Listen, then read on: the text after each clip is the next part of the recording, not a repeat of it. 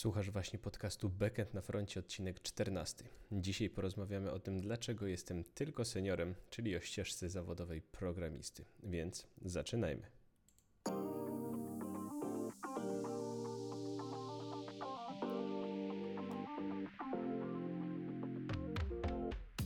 Cześć, z tej strony Kajetan Duszyński. Witam Cię w podcaście Backend na froncie. Po pierwsze, dziękuję, że tu jesteś. Podcast Backend na froncie to miejsce, w którym spotykam się z ciekawymi postaciami związanymi z dotnetem i programowaniem po to, aby dostarczyć Ci trochę zabawy i masę wiedzy, ale przede wszystkim, żeby dać Ci szersze spojrzenie na możliwości, jakie daje platforma od Microsoftu.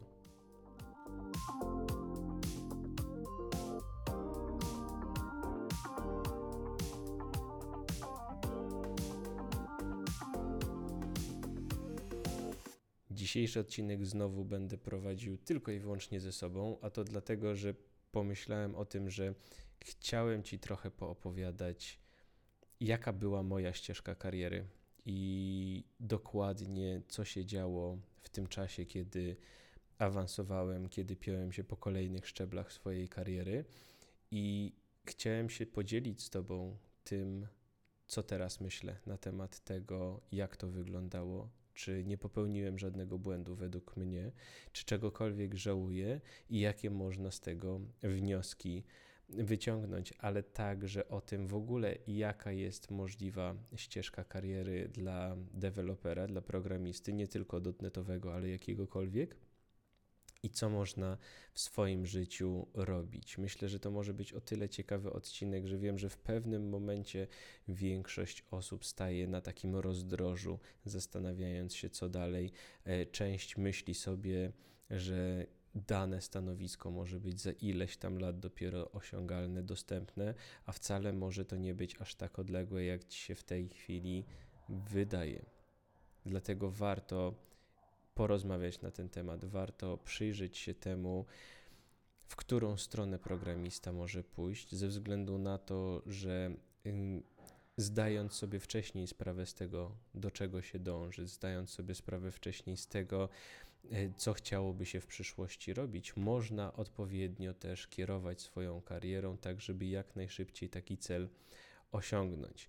Oczywiście, jak zwykle, opowiem, że wszystkie notatki, linki, materiały związane z tym odcinkiem znajdziesz na stronie szkoła.neta.pl ukośnik BNF myślnik 14, ale tym razem raczej traktuj ten link po to, żeby wracać do niego, bo samych materiałów raczej zbyt dużo nie będzie, bo będę korzystał przede wszystkim ze swojego doświadczenia. Dobra, więc zaczynajmy moją historię. Standardowo, kiedy rozmawiam z jakimikolwiek gośćmi, na samym początku pytam się, jaką książkę albo serial, albo film e, ktoś przeczytał albo obejrzał i czy może coś polecić. Natomiast tym razem ja Ciebie chciałbym zapytać, czy jest coś, co możesz mi polecić? Czy jakiś film, jakiś serial albo książka Cię ostatnio zachwyciła e, i myślisz, że warto byłoby ją przeczytać? Oczywiście pytam nie tylko z obszaru IT, ale z czegokolwiek, proszę zostaw komentarz pod y, filmem na YouTubie albo napisz mi na kajetenmałpaszkoła.dotneta.pl. Bardzo chętnie poznam Twoje propozycje, ale też mam pewną propozycję dla Ciebie. Wiesz, że y, tworzę ten podcast przede wszystkim dla Ciebie, przede wszystkim dla moich słuchaczy. To nie jest coś, co robię tylko i wyłącznie z własnej satysfakcji, ale dla własnej satysfakcji. Nie, nie ukrywam, że jest duża satysfakcja z tego, że ktokolwiek mnie słucha, dla kogokolwiek jest to faktycznie wartościowy content w internecie i mogę przy okazji spotkać bardzo ciekawe osoby i z nimi porozmawiać. Normalnie pewnie długo byśmy się zbierali do tego, żeby porozmawiać na niektóre tematy, a tak, a tak e, jest to taka sytuacja win-win. Natomiast chciałbym jak najbardziej dopasowywać tematy też tego podcastu do ciebie do mojego słuchacza, który jest zainteresowany dotnetem, który jest zainteresowany tym, co się w ogóle dzieje w całym Microsoftowym świecie. Więc ym, po tym odcinku dzisiaj to będzie jedna ważna rzecz w linkach. Stworzę prawdopodobnie jakąś tablicę na Trello, może gdzieś w jakichś narzędziach Microsoftowych, coś w każdym razie, e, co pozwoli mi na to, aby zbierać od ciebie propozycje na kolejne tematy. Propozycje te mogą być nie tylko samymi tematami, ale oczywiście też, jeżeli kogoś obserwujesz w internecie, kimś się inspirujesz, to też podpowiedz mi, kogo mógłbym zaprosić do podcastu, z kim chciałbyś rozmowę usłyszeć, tak żeby taka rozmowa była jak najciekawsza dla ciebie, e, bo myślę, że oprócz tego, że dla mnie te rozmowy są wszystkie ciekawe, to przede wszystkim ważne, żeby te rozmowy były ciekawe dla ciebie i dawały ci jak najwięcej wartości. A teraz przejdźmy już do mojej historii i do tego, jaka jest i jaka może być ścieżka zawodowa programisty. Moja historia pewnie już gdzieś obiło ci się o uszy, jest taka trochę nieoczywista. Zaczynałem chcąc zostać programistą, faktycznie. Już w gimnazjum mówiłem, że zostanę programistą. Wtedy jeszcze prawdopodobnie mówiłem, że zostanę informatykiem, bo chciałem po prostu robić coś z komputerami. Zaczynałem się uczyć HTML-a, zaczynałem się uczyć CSS-a i gdzieś tam z rozpędu poszedłem na studia informatyczne, gdzie mocno się zagubiłem. Mocno się zagubiłem, bo nie do końca czułem programowanie, nie do końca wiedziałem, czy się do tego nadaje. Miałem dużo wątpliwości i były nawet momenty, w których chciałem rzucić całe studia, zmienić kierunek, pójść zupełnie inną stronę. I prawdopodobnie, gdyby nie upór mój i gdyby nie y, porady moich bliskich, to bardzo możliwe, że dzisiaj robiłbym zupełnie co innego. Natomiast stwierdziłem, że jak już zacząłem, to skończę, pójdę dalej, zobaczymy, co się wydarzy w pierwszej, drugiej pracy i, i sprawdzę, czy faktycznie to jest coś, co będę chciał robić w swoim życiu. I no właśnie, i szedłem do pierwszej pracy praktycznie nie znając programowania. Nie umiałem za bardzo programować. Teraz, dzisiaj się to wydaje zupełnie abstrakcyjne, bo mało która firma dałaby szansę komuś, kto nie umie programować i kto chce się nauczyć programować, ale jednak nie zna nawet podstaw niektórych języków. E, ale gdzieś dostałem wtedy tą szansę i myślę, że dopiero w trzeciej pracy ją tak naprawdę wykorzystałem. W trzeciej pracy, w której zacząłem uczyć się e, ASP.NET Webforms i wtedy złapałem o co chodzi w tym programowaniu. Złapałem zajawkę, naprawdę wielką zajawkę na to, żeby programować i bardzo intensywnie zacząłem się uczyć. Z Webformsów szybko przeskoczyłem w tej samej firmie na MVC i potem z tym MVC przez jakiś czas moja droga była związana. Mm, aż w pewnym momencie zmieniłem gdzieś tam technologię bardziej na taki czysty backend i od frontu zupełnie, zupełnie odszedłem. Natomiast ciekawą rzeczą jest to, że w mojej ponad już teraz dziesięcioletniej karierze zawodowej ani razu nigdy nie zostałem awansowany i ani razu nigdy nie dostałem żadnej podwyżki. Y, wśród znajomych, z którymi rozmawiam, to jest czasami temat do żartów, że gdzieś tam na tle innych znajomych faktycznie zarabiam powiedzmy nie najgorzej, ale, ale jednak nigdy nie dostałem tej podwyżki, nigdy nie awansowałem, bo za każdym razem, kiedy chciałem awansować albo chciałem dostać podwyżkę, to wtedy najprostszym rozwiązaniem było po prostu, była po prostu zmiana pracy. I tych prac zmieniałem sporo.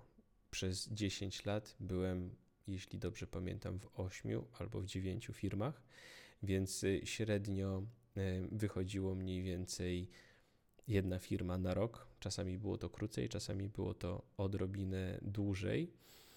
I faktycznie bardzo często ze zmianą pracy trafiała się zmiana stanowiska. Najpierw z juniora na, na mida, Y, potem z mida na seniora i miałem również epizod, kiedy zostałem team liderem. I to jest właśnie w tej chwili najciekawsza sytuacja, y, ze względu na to, że team liderem już teraz nie jestem. Wróciłem do bycia seniorem I bardzo dobrze się z tym czuję, bo przez długi czas, kiedy goniłem za tą większą kasą, goniłem za tymi awansami, nie zastanawiałem się do końca nad tym, co ja właściwie chcę robić, czy ta ścieżka, którą obrałem, jest słuszna. Mm, od dawna, już od czasów, kiedy byłem midem, powiedzmy, myślałem o tym, że chciałbym zostać menadżerem, chciałbym mieć swój zespół, mieć swoje projekty um, i bardziej koordynować to wszystko niż y, być bezpośrednio w kodzie. Bardzo interesowały mnie tematy związane ze Scrumem, y, z metoda, metodykami zwinnymi wytwarzania oprogramowania. Mm, I widziałem się w takiej roli, która e, z jednej strony właśnie byłaby odpowiedzialna za zarządzanie tym projektem e, i pomoc mojemu zespołowi, a z drugiej strony za kontakt z klientem, wyciąganie wymagań e, do danych projektów i, i planowanie jakichś dalszych czynności związanych z tym projektem. To było coś, co mi się przez długi czas marzyło i w końcu dostałem taką, taką rolę. Fakt, że trafiłem wtedy na nie do końca odpowiednie stanowisko, chyba, niż to, które było faktycznie potrzebne. Mm, dlatego ani ja się do końca nie sprawdziłem prawdopodobnie w tej roli team lidera, team managera, ani firma nie do końca sprawdziła się w tym, jak powinna w ogóle zarządzać projektami IT. Dlatego dosyć szybko się rozeszliśmy i ja wróciłem do bycia seniorem. I teraz mi to bardzo odpowiada, ze względu na to, że mam mniejszą odpowiedzialność na sobie. I to jest niezwykle ważna sprawa. Bardzo często, kiedy rozmawiam z różnymi ludźmi, którzy dopiero idą w stronę swojej pierwszej pracy i udało im się przejść proces rekrutacyjny, udało im się zdobyć tą pozycję juniora. Nagle przychodzą do mnie i mówią: Kajetan, ja się tak strasznie stresuję przed tym moim pierwszym dniem w pracy, bo mam wrażenie, że ja jednak za mało umiem, że jakoś mi się udało przejść przez tą rekrutację, ale oni zaraz się zorientują, że ja wiem za mało niż wiem niż, niż to wynikało z tej rozmowy. I ba, boją się tego, że popełnią jakiś błąd, że ktoś zobaczy, że czegoś nie potrafią zakodować, że czegoś nie potrafią zrobić i że nie sprawdzą się w tej roli juniora. A trzeba bardzo konkretnie powiedzieć sobie, czym się różni junior od mida i od seniora, bo kiedy idziesz na stanowisko juniora do nowej firmy, nikt nie oczekuje od ciebie tego, że będziesz umieć wszystko, że będziesz tworzyć najlepszej jakości kod, że będziesz po prostu podporą całego zespołu, jeśli chodzi o programowanie. Nie, jeśli chodzi o bycie juniorem, Twoim zadaniem jest to, żeby napisać kod działający. Kropka. Nic więcej. To nie musi być piękny kod, to nie musi być kod zgodny ze wszystkimi standardami. Oczywiście dobrze jest, żebyś postarał się, czy postarała się napisać ten kod jak najlepiej. Natomiast jeżeli popełnisz jakikolwiek błąd, jeżeli nie będzie to zgodne z jakimiś standardami, to po to są właśnie osoby z większym stażem w tej firmie, żeby zablokować ewentualne wejście takiej zmiany na produkcję, jeżeli ona miałaby coś zepsuć. Dlatego na juniorze nigdy tak naprawdę nie powinna ciążyć żadna odpowiedzialność, jeśli chodzi o projekt. Tak jest założenie. Oczywiście w różnych firmach różnie to bywa.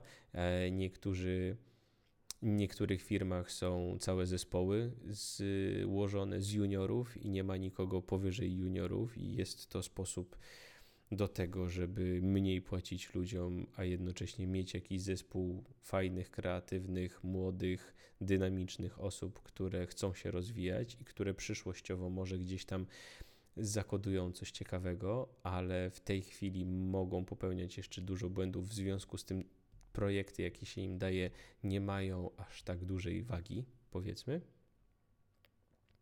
E, ale zasada mówi to, że junior powinien zawsze być sprawdzany przez seniora, bo to na seniorze ciąży ta odpowiedzialność mm, takiego sterowania projektem. Od seniora wymaga się, żeby zawsze spojrzał na dany problem z szerszej perspektywy, spojrzał na problem, czy nie można by było go rozwiązać w jakiś inny, lepszy sposób, albo czy kilku użytkowników, którzy na co dzień się nie komunikują, nie mają tego samego problemu, który można by było załatwić za jednym zamachem. To są osoby, które muszą widzieć cały projekt od początku do końca, tak żeby panować nad jego rozwojem. Mit jest oczywiście gdzieś pomiędzy. Już weźmie swój kawałek projektu pod opiekę i ma delikatnie szersze spojrzenie, że nie tylko napisze konkretną funkcjonalność, nie tylko napisze konkretną metodę, ale też spojrzy, jak to się wpasowuje w jego część projektu, natomiast nie musi jeszcze e, ogarniać całości. No i właśnie, dlaczego ja w związku z tym jestem tu, gdzie jestem, dlaczego nie poszedłem, nie chcę iść w tej chwili dalej, bo za każdym razem, tak jak widzisz, przy każdym awansie, bierze się odpowiedzialność, bierze się dodatkową odpowiedzialność na siebie i za tym właśnie idą te dodatkowe pieniądze na wyższych stanowiskach e, i za tym idą te kolejne tytuły. Im wyższy tytuł, tym większa odpowiedzialność, którą musisz na siebie wziąć. Bo umówmy się, taki team leader, który ma, nazwijmy to pod sobą, kilka osób w zespole, jest odpowiedzialny za te osoby. On nie jest odpowiedzialny za tworzenie tasków w Jirze, czy w DevOpsie, czy gdzieś tam. On jest odpowiedzialny za to, żeby ci deweloperzy współpracowali ze sobą i żeby z tego powstał dobry software, zgodny z oczekiwaniami użytkowników, zgodny z wymaganiami biznesu. I to jest jego zadanie, i to jest dosyć spora odpowiedzialność, bo musisz po pierwsze nauczyć się delegować swoje zadania. To znaczy, jeżeli jesteś em, menadżerem, który ma background techniczny, to jest nieraz bardzo ciężka rola, bo deweloperzy bardzo często mają coś takiego, że myślą, że ich kod jest zdecydowanie najlepszy, że nikt nie jest tak dobrym deweloperem jak oni i nikt tego kodu, tego konkretnego kodu nie napisze lepiej od nich. I awansując na stanowisko menadżera, lidera zespołu, trzeba się tego wyzbyć. Trzeba e, zapomnieć o tym, że mm, to ty czy ja tworzymy najlepszy kod, tylko trzeba zaufać, że twój zespół napisze tak samo, a może nawet lepszy kod niż ty byś napisał. I to jest bardzo ciężkie na samym początku. Potem, powiedzmy, jak już się do tego przyzwyczaisz, to jest troszeczkę łatwiej z tym zaufaniem i z tym, jak podchodzić do swojej codziennej pracy, bo na samym początku to może być super stresujące. No i czy w ogóle powinniśmy gonić za tym, żeby awansować jak najszybciej? Kiedyś słyszałem taką historię o deweloperze z, ze Stanów, który przez 5 albo 6 lat był juniorem.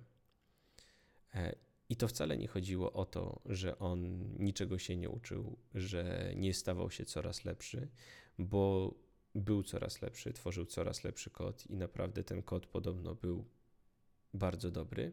Natomiast on sam z siebie mówił, że on chce mieć proste życie. On chce przyjść do pracy, napisać kod, który on uważa, że będzie dobry, i ten kod oddać komuś. Ktoś inny ma się zajmować tym, żeby wdrożyć ten kod na produkcję, ktoś inny ma się zająć tym, żeby zrobić jakiś code review. On, jego to w ogóle nie interesowało. On nie chciał tego, tej odpowiedzialności właśnie za code review, e, za zarządzanie projektem, za tworzenie jakichś dodatkowych procesów automatyzujących. On chciał po prostu pisać kod. Zarabiał bardzo dobre pieniądze, oczywiście jak na juniora, natomiast nie chciał, przez długi czas nie chciał awansować.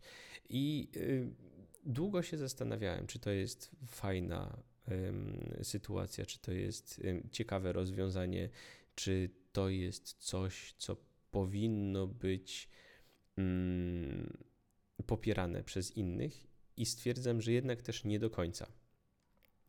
Bo e, z jednej strony fajnie, że nie miał takiego parcia za tymi awansami, za gonieniem, za kasą, za nie wiadomo czym. To jest ciekawe, bo mógł się przez długi czas zastanawiać faktycznie, w którą stronę chce pójść. Natomiast jeżeli tworzysz odpowiedni kod, jeżeli e, masz odpowiednie umiejętności, to wydaje mi się, że tak z takiej strony czysto bycia takim team playerem, to znaczy jako mid czy senior masz też za zadanie dzielić się tą wiedzą, wspomagać inne osoby e, w tym, żeby stawały się lepsze, a od niego tego teoretycznie nikt nie wymagał, bo on był juniorem, więc od juniora nikt tam nie oczekuje, że będzie nie wiadomo jak e, mentorował innych, no bo jest juniorem. E, I, I jednak wydaje mi się, że mimo wszystko, tak z czystej takiej ludzkiej strony, warto, jeżeli jesteś gotowy na to, pójść po ten awans i e, przejść o krok wyżej. Natomiast absolutnie nigdy bym tego za bardzo nie przyspieszał. Mówi się o tym, że w Polsce droga od juniora do seniora może skracać się nawet do 3-4 e, lat. I to jest zdecydowanie za krótko, bo to jest rok na byciu juniorem, rok na byciu midem i rok na byciu seniorem, do bycia seniorem. E, I osoba z trzyletnim doświadczeniem, moim zdaniem, zdecydowanie seniorem jeszcze nie jest. Jeszcze nie, nie, nie, nie jest gotowa na to, żeby wziąć tą odpowiedzialność, bo po prostu taką odpowiedzialność też warto brać po zrealizowaniu iluś projektów, po zobaczeniu iluś sytuacji w projektach, które mogą pójść źle i które potem w przyszłości można przewidywać, przynajmniej w jakiejś części, bo oczywiście nigdy nie wiadomo, czego właściwie można się na samym końcu tego, takiego projektu spodziewać. I ja po sobie widzę, że ja awansowałem bardzo szybko i bardzo goniłem za tymi awansami, za różnymi rzeczami. I dopiero kiedy właśnie przestałem być team liderem, przez chwilę przystanąłem i zastanowiłem się, co ja właściwie chcę robić w życiu. Do czego ja dążę, bo dążyłem przez długi czas do tego, żeby zostać team liderem, i okazało się, że e, akurat w tej sytuacji to była nie najlepsza ścieżka, nie najlepsze rozwiązanie dla mnie, bo za, za bardzo chciałem, za szybko chciałem. Coś przyspieszyłem i przez to trafiłem do złej firmy, do nie takiej firmy, do nieodpowiedniej firmy dla mnie. I czy teraz bym coś zrobił in, inaczej? Teraz mogę sobie gdybać, że gdybym wiedział to, co wiem teraz, to pewnie troszeczkę mógłbym zmienić. Natomiast absolutnie nie żałuję. Nie żałuję swoich kroków, bo no to była ciekawa, ciekawa e, podróż i skończyła się na szczęście nie wypaleniem, a zastanowieniem się nad tym, co, e, co jest dla mnie ważne.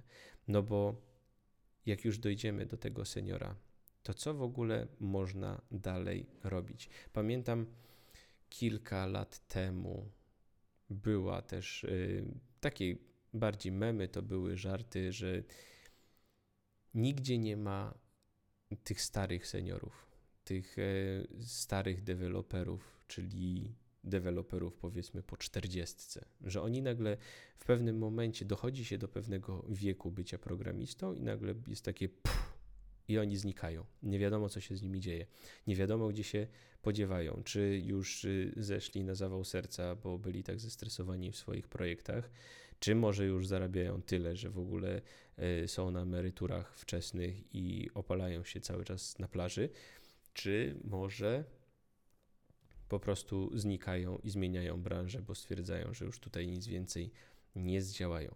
No i teraz, jak samo programowanie jest zdecydowanie e, bardziej dojrzałą branżą, e, samo IT jest bardziej dojrzałą branżą, to widać, że wciąż ci e, seniorzy bywają, gdzieś tam starsi, nawet 50-letni seniorzy są i mają się dobrze, bo tak im dobrze właśnie na tym stanowisku, ale oczywiście bardzo duża część osób idzie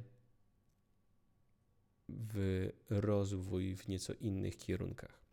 Bo senior może pójść przynajmniej w raz, dwa, trzech kierunkach, jeśli dobrze liczę. Pierwszym kierunkiem jest architekt. Architekt będzie to osoba, która.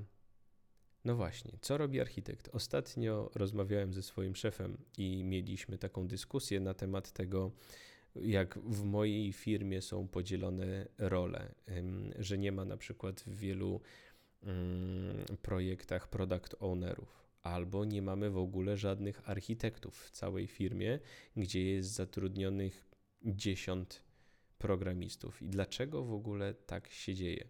I y, wtedy, wtedy mój szef powiedział, że on w ogóle, jeśli chodzi o architektów, to ma takie mieszane uczucia bardzo często. Ma wrażenie, że y, taki architekt to jest taka osoba, która jest zatrudniana najczęściej z zewnątrz na jakiś szybki kontrakt, która przychodzi, nikt nie wie właściwie, co ona robi i właściwie pewnie nie robi zbyt wiele, kasuje zajebiste ilości pieniędzy i znika. I nie ma ich. A jeśli ktoś jest architektem na dłuższą metę w danej firmie, to y, gdzieś tam koordynuje, powiedzmy, pracę zespołów, kilku zespołów, którzy rozwijają kilka projektów, albo kilku zespołów, które rozwijają jeden projekt, ale mają oddzielne jakieś obowiązki i funkcjonalności do zrealizowania, i architekt dba o to, żeby tak jak przy tej budowie mostu, gdzie e, dwa zespoły y, budowniczych zaczynają z dwóch różnych y, końców i okazuje się, że się nie spotykają na środku i nie są w stanie połączyć tego mostu, tak właśnie architekt jest taką osobą, która pilnuje, żeby ten most się spotkał po środku rzeki i żeby był przejezdny. Że to jest osoba, która patrzy na taki projekt z góry, proponuje rozwiązania, jakie tam mogłyby zostać zaimplementowane, proponuje frameworki, języki,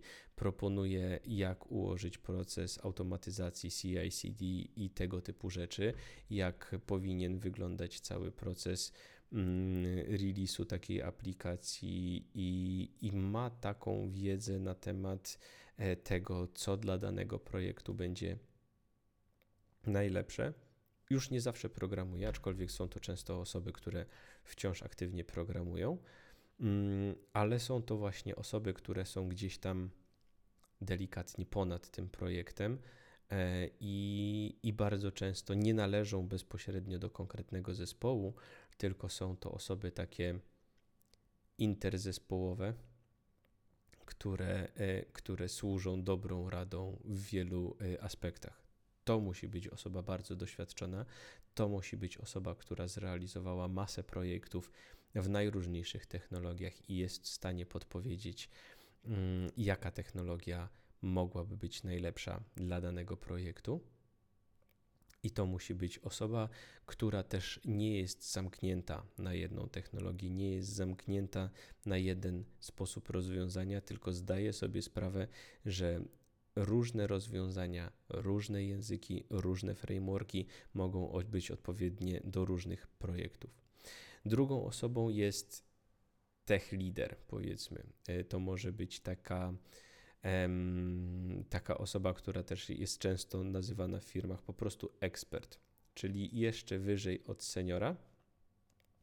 I to znowu może być w zależności od firmy osoba albo bardzo związana z kodem i delikatnie już gdzieś tam związana e, z zarządzaniem takim projektem, albo może być właśnie bardziej związana z zarządzaniem projektem i dbaniem o jego dobry rozwój, już y, dbaniem od strony takiej lekko menedżerskiej nad pracą całego zespołu, ale wciąż mocno tkwiąca w nowościach technologicznych, dbająca o to, żeby ani ten technical debt nie rósł, ani, um, ani to, żeby gdzieś projekt nie skręcił w złą stronę, a dodatkowo zna zespół, zna osoby, które pracują w tym zespole i potrafi wtedy też podpowiedzieć, która y, osoba z danego zespołu czułaby się najlepiej w danych zadaniach i podpowiadać, kto mógłby zrealizować to zadanie, żeby ono faktycznie jak najlepiej zostało y, zrealizowane.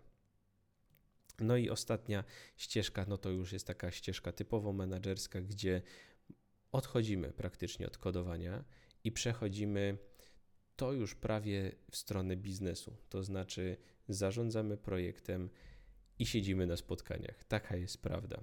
Rolą menadżera bardzo często jest to, aby siedzieć na spotkaniach z biznesem, z własnym zespołem i koordynowanie tego projektu, zarządzanie tym zespołem, zarządzanie tym projektem i zarządzanie tym, żeby on został zrealizowany w taki sposób, w jaki biznes sobie tego życzy. Dodatkowo od takiego menedżera bardzo często oczekuje się, żeby z jednej strony też bronił swojego zespołu e, w przypadku natłoku pracy, to znaczy stopował gdzieś tam biznes przed tym, żeby nie wymyślał niestworzonych rzeczy i nie narzucał zbyt dużego tempa i zbyt bardzo nierealistycznych deadline'ów, ale też e, musi dbać o to, żeby właśnie pracownicy mogli rozwijać się jak najlepiej w czasie e, trwania takiego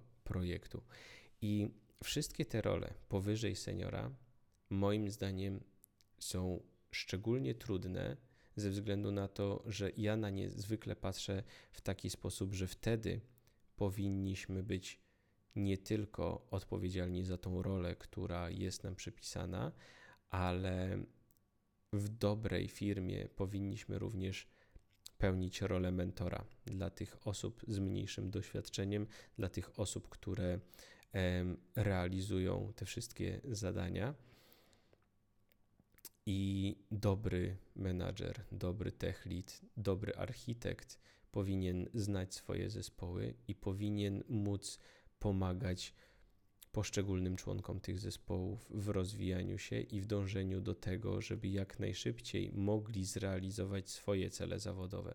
Że jeżeli MIT chce jak najszybciej zostać seniorem, to pomóżmy mu w tym. Jeżeli widzimy, że on już jest gotowy, to warto, warto popchnąć go i dawać mu takie zadania, które przybliżą go do realizacji właśnie tego celu, jakim jest awans na wyższe stanowisko. To mamy ogarnięte mniej więcej to, jaka może być ścieżka przy takiej standardowej umowie o pracę, powiedzmy. Jeżeli standardowo pracujemy na etacie, mm, to tak mniej więcej to będzie wyglądało. Ale z drugiej strony jest jeszcze jedno pytanie, na które warto sobie odpowiedzieć i które też nie musi być takie e, zupełnie oczywiste.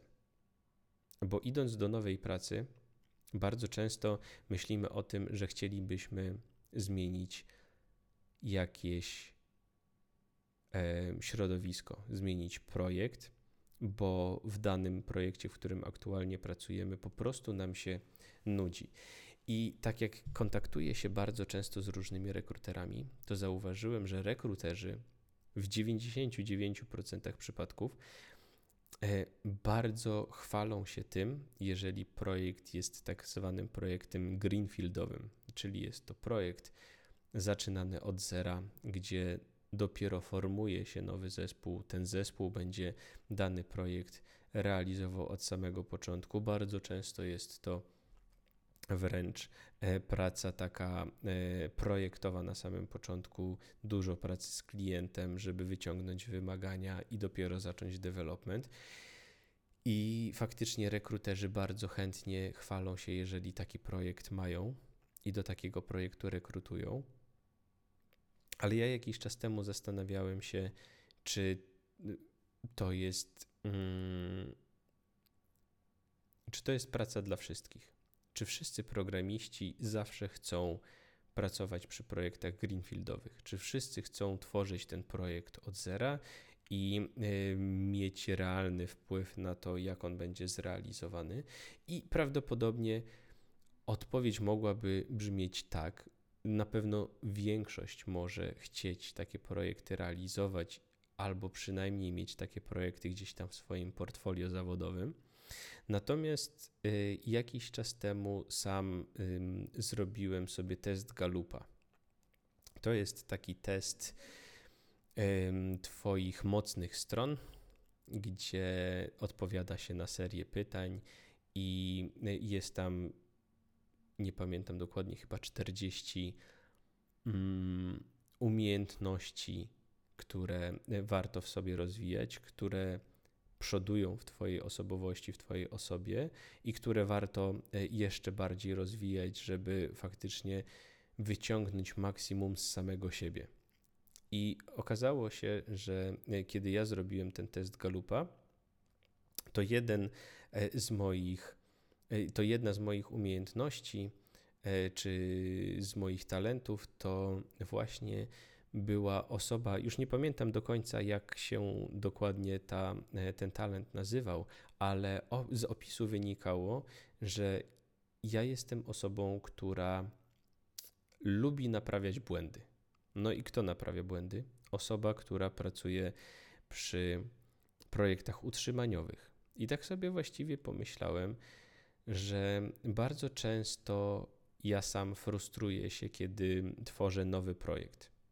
Bo duża część projektów, która się tworzy w IT, e, w pewnym momencie, jakby to powiedzieć, żeby to nie zabrzmiało do końca źle i nie tak jak powinno, jest skazana na zagładę, ale nie do końca tak, że trzeba wyrzucić dany projekt do kosza, tylko okazuje się, że początkowe założenia, które programiści przyjęli, w pewnym momencie są kompletnie odrealnione i projekt ze względu na wymagania biznesu, ze względu na e, jakieś deadlines skręcił w pewnym momencie w trochę złą stronę i ciężko jest zawrócić, ciężko jest zrobić ten krok czy dwa do tyłu, żeby to poprawić, bo już po prostu nie ma czasu, bo kolejne terminy gonią i cały czas rozwija się taki projekt i byłem w takich projektach wielokrotnie. Byłem w takich projektach wielokrotnie i to jest czasami strasznie frustrujące,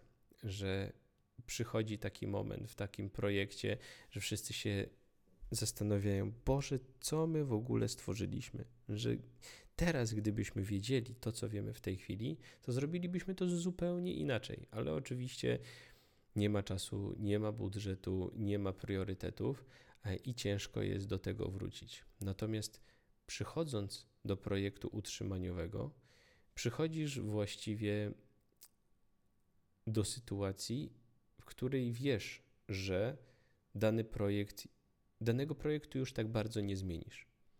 I nie ma znaczenia, czy programiści tworzący go są z niego super dumni, czy myślą, że to jest totalna kaszana i chcieliby go w ogóle wyrzucić i zapomnieć o nim. To już nie ma znaczenia. Ten projekt jest na produkcji, jest używany przez ileś tam użytkowników i trzeba go cały czas kontynuować. Trzeba dokładać kolejne funkcjonalności, trzeba ym, naprawiać jakieś błędy, trzeba poznać jego strukturę, żeby móc ewentualnie gdzieś tam przy okazji poprawiać delikatnie jakieś elementy. I ja tak zauważyłem, że e, właściwie taka sytuacja bardzo często sprawia mi przyjemność, że niekoniecznie musimy zawsze gonić za tym, żeby tworzyć wszystko najnowsze, tworzyć wszystko najlepsze i tworzyć wszystko od zera, bo utrzymanie czegoś, co jest bardzo często wielką machiną e, i potrzeba sporej wiedzy do tego, żeby ją utrzymać, to też może być super satysfakcjonująca praca i to może być praca e, tak naprawdę bardzo często, w której można też się bardzo wykazać tworząc jakieś innowacyjne rozwiązanie, e, które poprawi część projektu i spowoduje, że w przyszłości będzie się z niego korzystało lepiej i kodowało się na nim lepiej. E, I można wiele rzeczy inaczej troszeczkę sobie rozplanować. Bardzo często w takich projektach jest mniejsze ciśnienie, no bo projekt jest działający i ewentualnie brakuje jakichś funkcjonalności, które są już po prostu takimi funkcjonalnościami, nazwijmy to nice to have, a nie must have. Więc, y, więc tutaj często w takich projektach właśnie jest więcej czasu na refactoring, jest więcej czasu na wprowadzenie jakichś nowości technologicznych, ale w jakimś tam okrojonym zakresie, nie tworząc całego wielkiego projektu, tylko próbując sobie to na jakimś kawałku danego projektu, który już istnieje. I można też w taki sposób myśleć o takich, takich właśnie projektach i takiej swojej ścieżce kariery.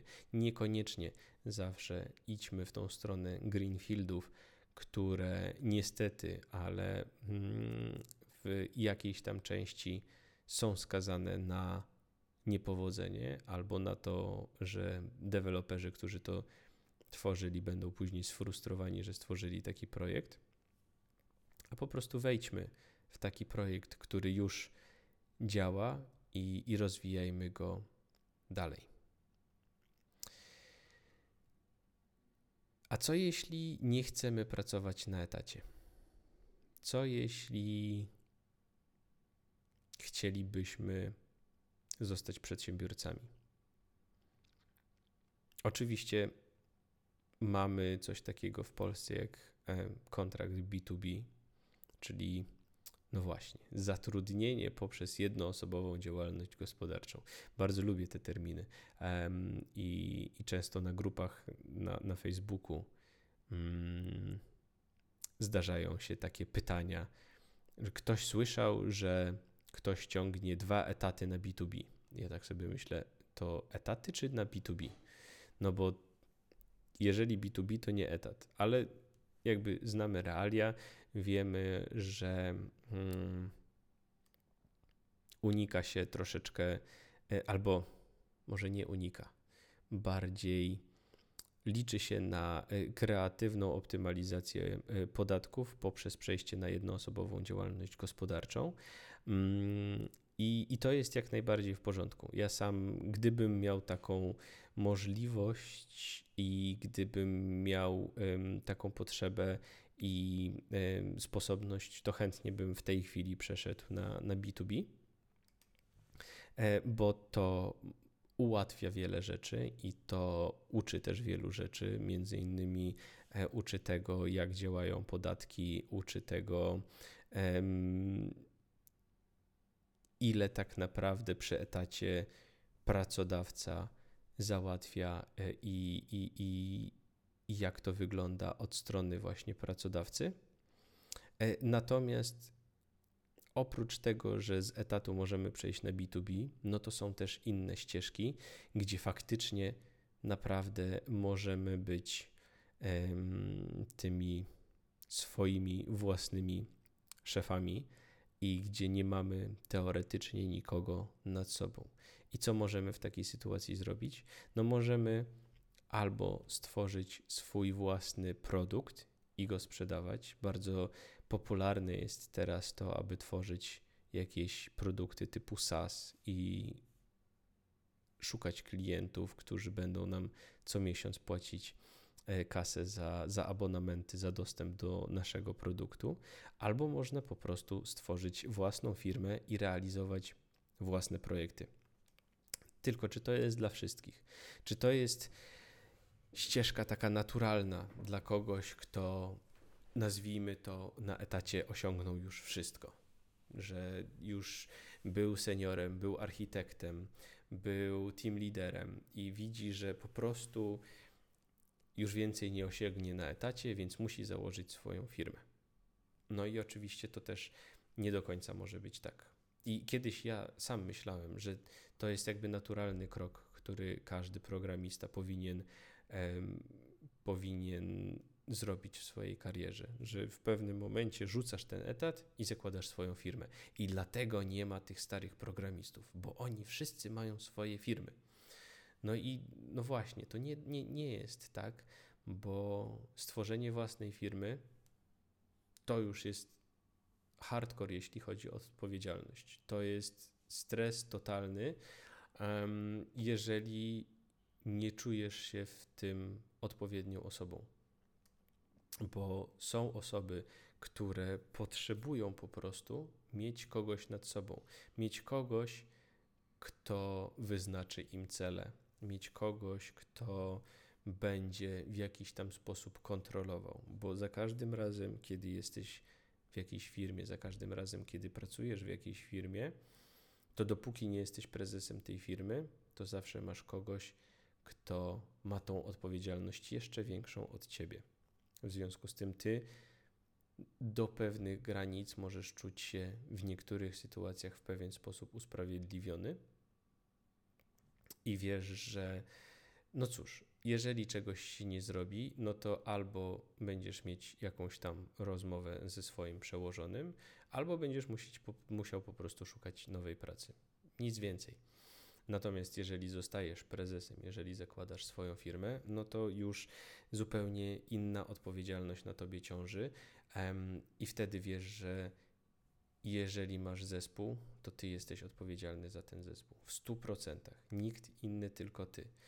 Ty jesteś odpowiedzialny za to, żeby dowieść dane projekty do końca. Ty jesteś odpowiedzialny, żeby na koniec miesiąca mieć e, za co zapłacić tym pracownikom, żeby klienci byli zadowoleni, żeby podatki były zapłacone i najróżniejsze rzeczy musisz załatwić i dopiero możesz się położyć spać. I nie mówię, że to jest ścieżka nie do wykonania i e, nie mówię, że to musi koniecznie tak wyglądać, że wtedy 24 na 7 jesteś na nogach, bo tak się cały czas stresujesz o te wszystkie projekty. Oczywiście można odpowiednio stworzyć swoją firmę w taki sposób, żeby spokojnie sobie żyć, oddelegować część zadań i, i, i, i mieć bardzo ciekawą firmę, która będzie realizowała bardzo ciekawe projekty. Natomiast tak jak mówię, to nie jest, to nie jest na pewno ścieżka dla wszystkich. To nie jest tak, że każdy musi spróbować tego. I to nie jest tak, że każdy w pewnym momencie będzie musiał coś takiego, taki krok podjąć. E, ale też właśnie wracając jeszcze do tego e, produktu, do rozwijania własnego produktu to też jest bardzo ciekawa ścieżka. I to jest ścieżka taka e, bardzo delikatna, tak naprawdę, bo taki produkt typu SaaS możesz zrobić przecież po godzinach. Możesz wracać do domu ze swojej etatowej, ciepłej posadki, gdzie co miesiąc spokojnie dostajesz pieniądze, a w międzyczasie rozwijać sobie jakiś swój projekt, który w pewnym momencie, jak będzie gotowy do tego, żeby ujrzał światło dzienne, możesz wypuścić, możesz po pracy sprzedawać e, taki soft i spokojnie sobie dorabiać do swojego etatu, a w pewnym momencie być może się okaże, że taki produkt przynosi ci nawet więcej pieniędzy niż twój etat i wtedy rezygnacja z etatu i przejście na taką działalność będzie super prosta będzie najprostszą decyzją w Twoim życiu, bo wiesz, że masz zapewnionych iluś tam klientów, którzy co miesiąc płacą i naprawdę musiałby się wydarzyć jakiś kataklizm, żeby oni wszyscy nagle odeszli i zrezygnowali. Więc to jest bardzo ciekawe rozwiązanie, ale, ale też widzę, że wiele osób bardzo chętnie do tego typu rzeczy podchodzi, że oni stworzą swój własny produkt, wypuszczą w świat i wszyscy będą kupować, i nagle się okazuje, że siedzą nad jakimś projektem przez rok, dwa, w końcu wypuszczają go na świat, a nikt nie chce go używać, bo ludzie też zapominają, że tego typu produkty muszą przejść odpowiednią ścieżkę, że najpierw tak naprawdę najlepiej zwalidować, czy ktoś oprócz ciebie samego ma potrzebę do używania takiego produktu i dopiero jeżeli okaże się, że znajdą się klienci dla takiego projektu, to warto zacząć go realizować, ale o tym być może jeszcze kiedyś jeszcze sobie porozmawiamy. No i na koniec jedna kwestia.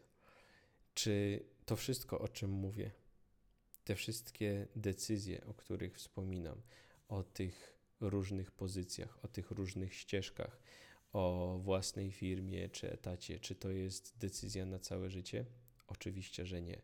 To jest decyzja, którą możesz podjąć, bo wydaje ci się, że to jest dobra ścieżka, ale zawsze możesz zawrócić z tej ścieżki.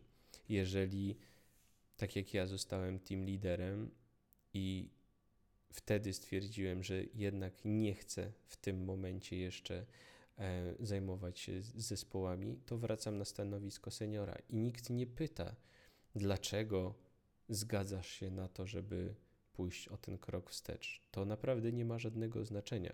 Po prostu to jest Twoja decyzja i Ty musisz się z tą decyzją czuć jak najlepiej. Tak samo, jeżeli postanowisz rozwijać swoją firmę, postanowisz rozwijać swój produkt i założysz sobie jakąś poduszkę finansową, która pozwoli ci po odejściu z etatu przeżyć jeszcze pół roku, powiedzmy, i w tym czasie będziesz próbować rozwijać swoją firmę. I jeżeli się nie uda, to co z tego? Co najgorszego może się wydarzyć, tak naprawdę podejmując jakąś decyzję? Najgorsze jest to, że może ci się po prostu nie udać i będziesz musiał albo musiała wrócić do tego, co robiłaś wcześniej, czyli do etatu, do e, zatrudnienia na stanowisku seniora, czy na znalezieniu kolejnego zespołu do poprowadzenia jako team leader.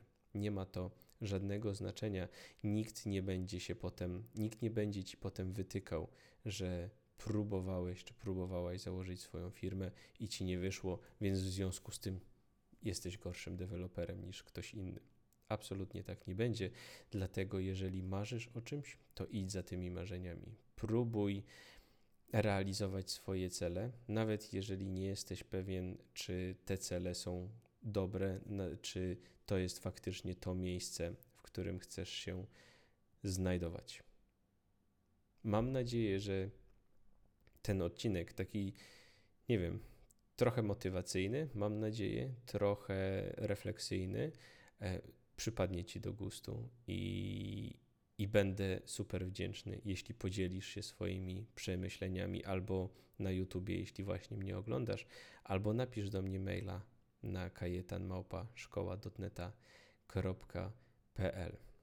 Zachęcam Cię zawsze do tego, aby obserwować mojego fanpage'a Szkoła.neta na Facebooku, a także profil Kajetan Duszyński na Instagramie. A teraz już się z Tobą żegnam i słyszymy się na pewno za dwa tygodnie. Cześć.